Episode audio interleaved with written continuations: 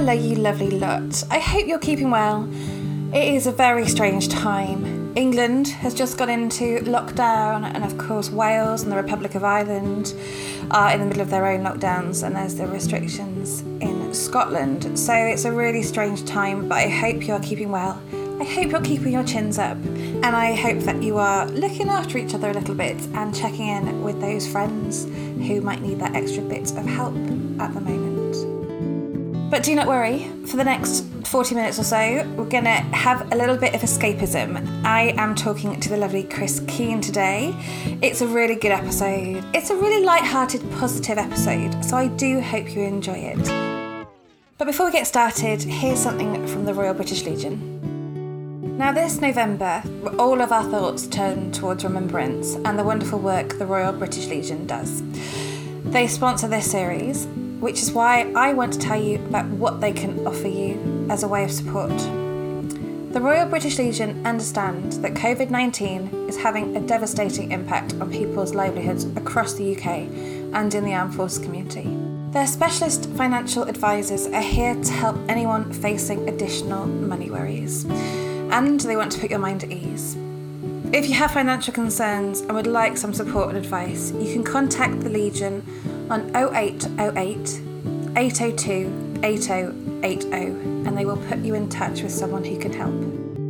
So, thank you again to the wonderful Royal British Legion for sponsoring this podcast and generally for all your hard work. I know November is always very tough for you, uh, and this one particularly will be, but we will be wearing our poppies with pride and we will be supporting you. So, now on to the episode with the lovely Chris Keen. This is a great one if you have children, especially if you're a dad. So, I hope you enjoy it and everything that Chris has to say. Hello, Chris. So lovely to see you. How are you doing? I'm very well. Thank you for having me on. I'm very excited because I'm a big fan of your podcast, Jess, and I've been wanting to get on it for ages. So, yeah, very excited. Oh, I'm glad to hear it. No, thank you for that. And yeah, we've been trying to talk for ages because I think it's really mm. important that we have some boys on this podcast. I've spent a lot of time following you on Twitter. I see the fab work you do there. And of course, you have your radio work. But for those who may not have spotted you, could you give us a little introduction to who you are and what you do? So I'm Chris, I'm 32. I'm from Worcester. For those that don't know, it's in the West Midlands, Worcestershire. Everyone knows the sauce, but because I'm a military spouse, we travel all over the world. Apart from all that side of my life, I'm a radio presenter and I've been working in radio since the age of 16. Started at a little community radio station and I ended up staying there for five years of my life and then moved on to work for commercial radio stations and then the BBC and then I actually wanted to join the military myself. So I tried to join the RAF, didn't pass on aptitude. So they said, come back a year later. Still really involved in radio whilst trying to get in the RAF.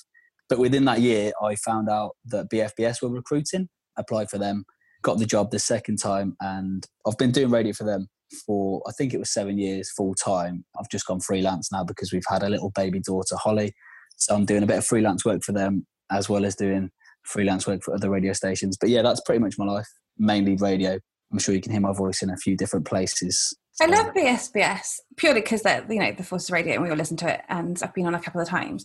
Is it particularly glamorous? It comes across like radio could be the way to do it and travel the world and see all these exciting things. I think it was more glamorous. I heard the tales back in the day that the presenters were chauffeur driven to the studio, they were chauffeur driven out to lunch and then back to the studio after a few drinks it's not as glamorous now. I think it's because there's so many different stations out there now, so many different stations, so many radio presenters. Everybody wants to be a radio presenter. I think it's like the military. The military used to be so glamorous. We used to have these foreign postings and drink cocktails, and I think maybe the real world has caught up a little bit. But BFBS was how you met your wife in the Falklands. It was, yes. So my first ever posting was to the Falklands in 2013. And I met Kelly a year later in 2014. She came out as OC MTW she was in the mess one evening, and I'm not saying this in a bad way, but there aren't many girls in the Falklands. There's just a lot of penguins. So to see this pretty female come through the door, I was like, I need to get to know her.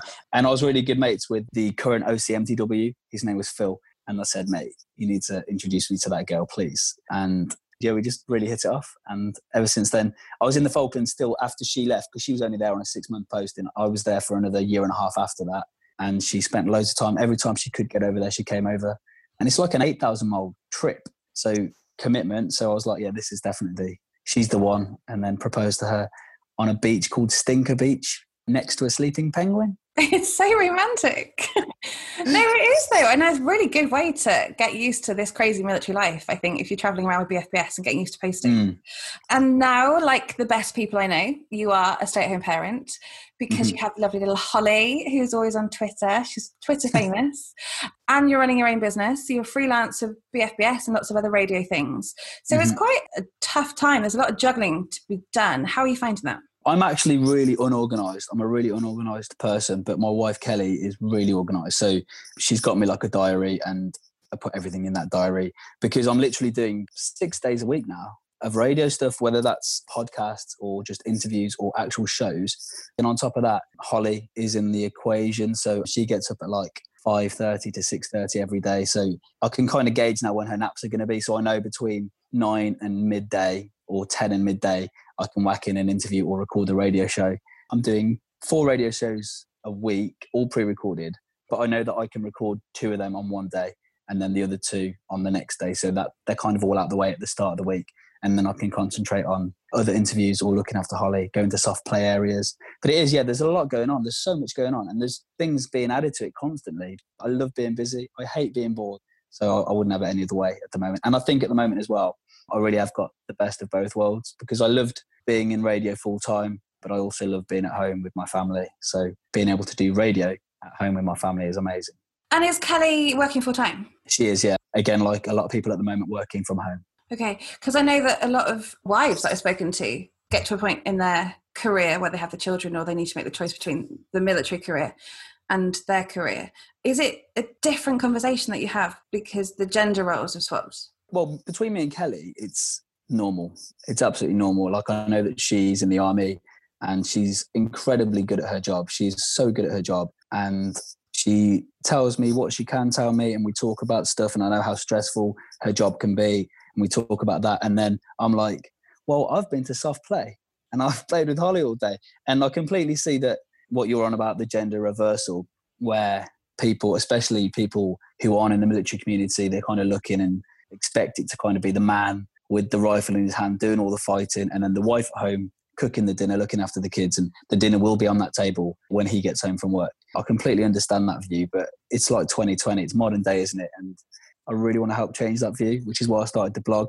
But no i think the conversation between me and kelly is definitely normal and fine by me. I think it's just the outside world looking in.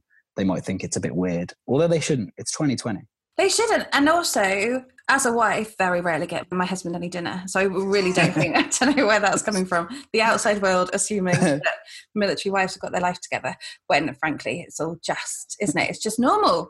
Both of my neighbours are male partners. So they're female serving, which I think is quite unusual. And we were chatting before this interview because I wanted to get their perspective on it. And I made the normal probably very wrong assumption that they were the serving person. So this must mm-hmm. happen to you all the time. And I know that you've spoken quite openly about the armed forces and how in the past they've kind of forgotten that serving personnel might have male partners. But there's ladies' nights, there's ladies' days. It's something that I thought I hadn't encounters because I thought the RAF, because they have so many female serving people, had knuckled down on it and stopped it. But actually, I think in reality, I may have just not noticed because it just mm-hmm. wasn't on my radar. How does it feel to see that and being left out on those kind of things? Well, I wouldn't say that I was a confrontational person, but I like to get stuck into an argument.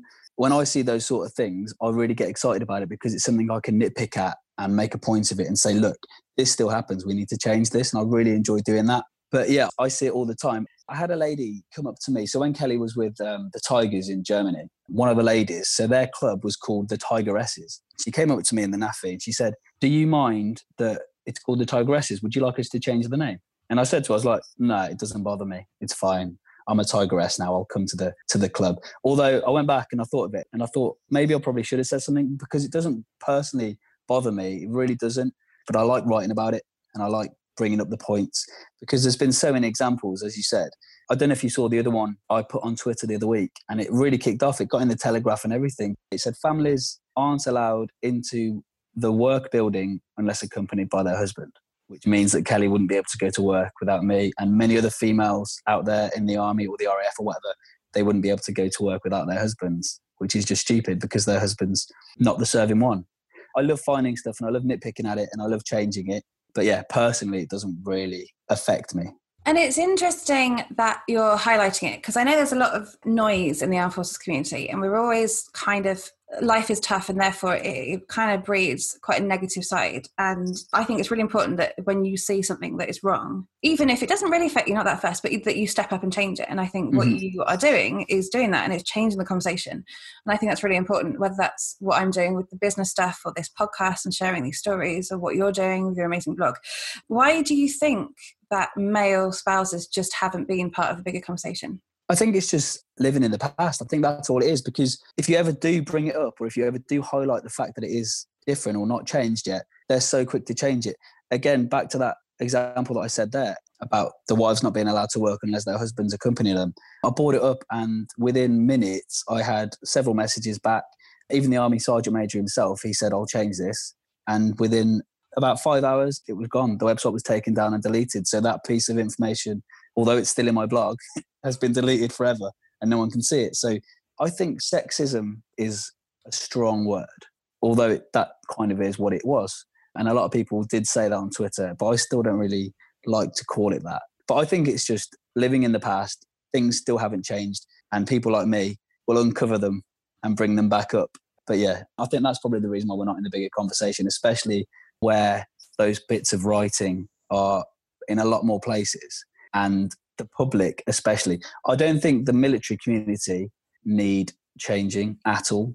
I think we're really good at it, but the community outside definitely do. Like if I was in a pub and me and Kelly were in a pub having a drink, somebody would automatically assume that it was me serving, like without a doubt. And if you type into Google as well, your listeners can try it right now. If you type in military spouse into Google, click enter, the first 20 results. Probably all of them actually will be about military wives. I've got a bit of editing software that I use when I'm doing the writing because it's not my strength. And I put it through Grammarly. It's called Grammarly.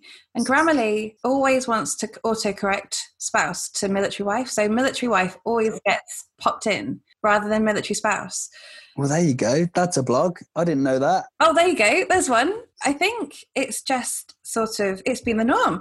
It's like for hundreds of years, the spouse community has only been female. I mean, at the start, it was the law; women couldn't serve. I think it wasn't until 2016 the ban was lifted so that women were able to serve in close combats, with the RAF being the first to open all the roles to women in 2017. So you kind of can understand, or you can kind of see why the majority of this community is female. But mm-hmm. it's changing. They're doing loads of stuff. And I know the whole inclusivity thing is a big deal for the MOD. And it is, it's going to be a more inclusive world. So, what would you say to male partners who find themselves joining this community? I would say don't be disheartened by anything you read or anything anybody says, be that military community, military serving, or public. Don't be disheartened by it because there's so many military husbands now you're not alone and there's so much stuff out there. We just need to keep adding to it.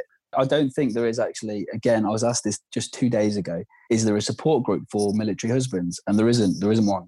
I've started one. There's only like six people in there at the moment but i think we could expand that.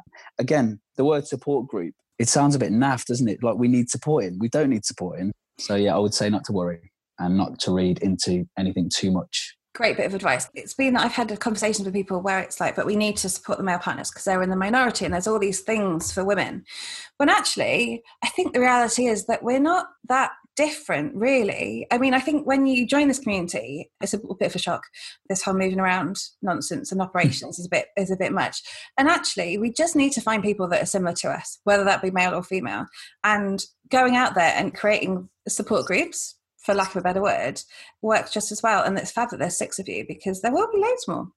And it is a good way to do it. And I think that we aren't that different, really. We're both faced with the same challenges. And it's very much mm-hmm. how you look at the world and how you approach these challenges and how you just make them better. And actually, I've had some amazing conversations with my male neighbours in exactly the same way that I have with my female neighbours. And it is, you know, we're all in the same boat and it's all can be yeah. a bit sucky sometimes, but it's what you make of it. I think a lot of people forget as well that yeah, I can definitely kind of see where military husbands aren't that common. I can see that, be it with a wife as a partner, because females haven't been, as you say, with all that history, they haven't been in the military, they haven't been in serving roles for all that long. So I can kind of understand that. But nowadays, there are people forget there's so many same sex couples. So there's still a man serving, but he's married to a man and therefore that man is a military spouse. And I think a lot of people forget that.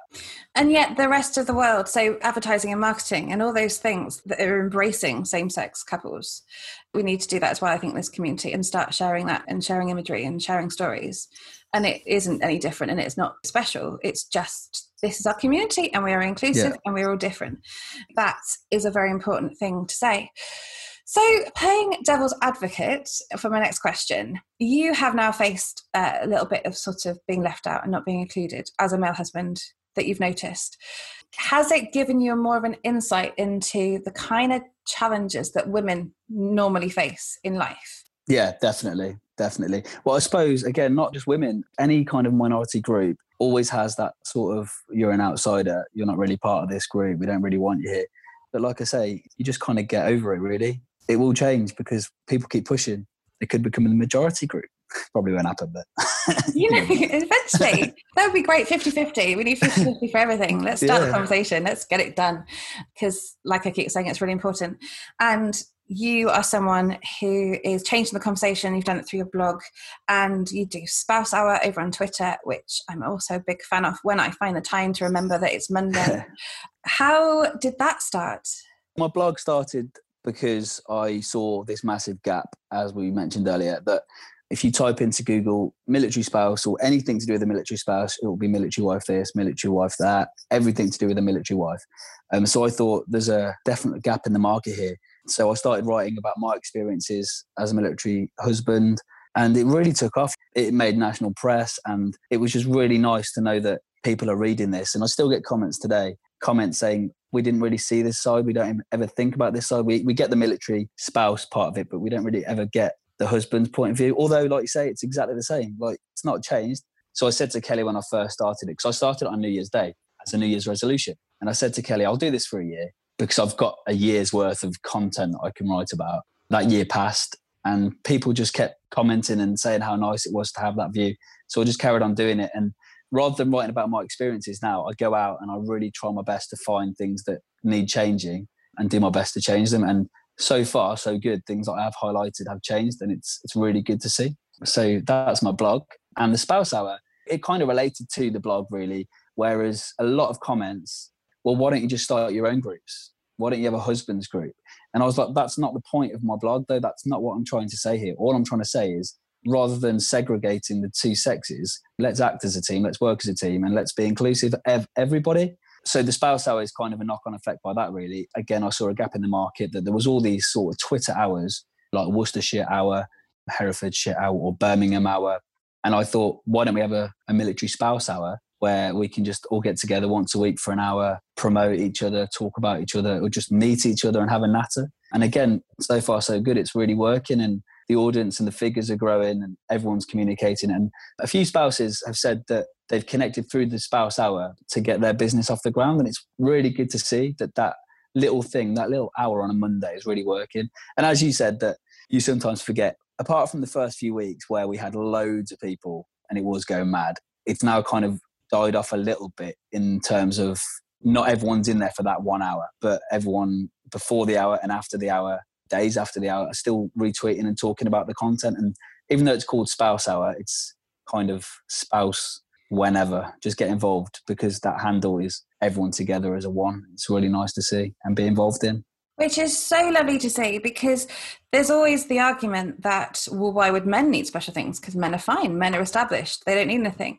When actually, we're not that different and we are the same. And especially as military partners, where we've kind of been thrown into this world that is a bit challenging, we don't need particularly extra support. We just need to know there's other people out there who get it and understand it. And I think no matter what gender you are, just to know that there's people who are like you that can just sort of understand it straight away is really important, which is why I like it. And I love the fact that you aren't anti female. It's not like, you know, God, these girls have got it so easy. What about me? It's none of that, which is really important and should be mentioned because it's not against, you know, it's not you against us. We are the same team and we're having to well we're choosing to and we're getting through this crazy military world and it's not one or the other. And we are a gang. I like that.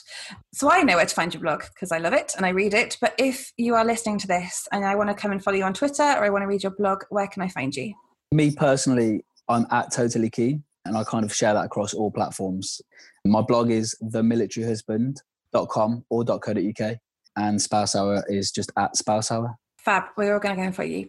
So before we finish, is there anything else that you wanted to add at all? Keep up what you're doing as well because military spouses are incredible people and resilient people. And a lot of people outside just think they've joined the military now in a way, their husband or their wife is in the military, that's kind of their career over now. They've got to look after the house and the kids.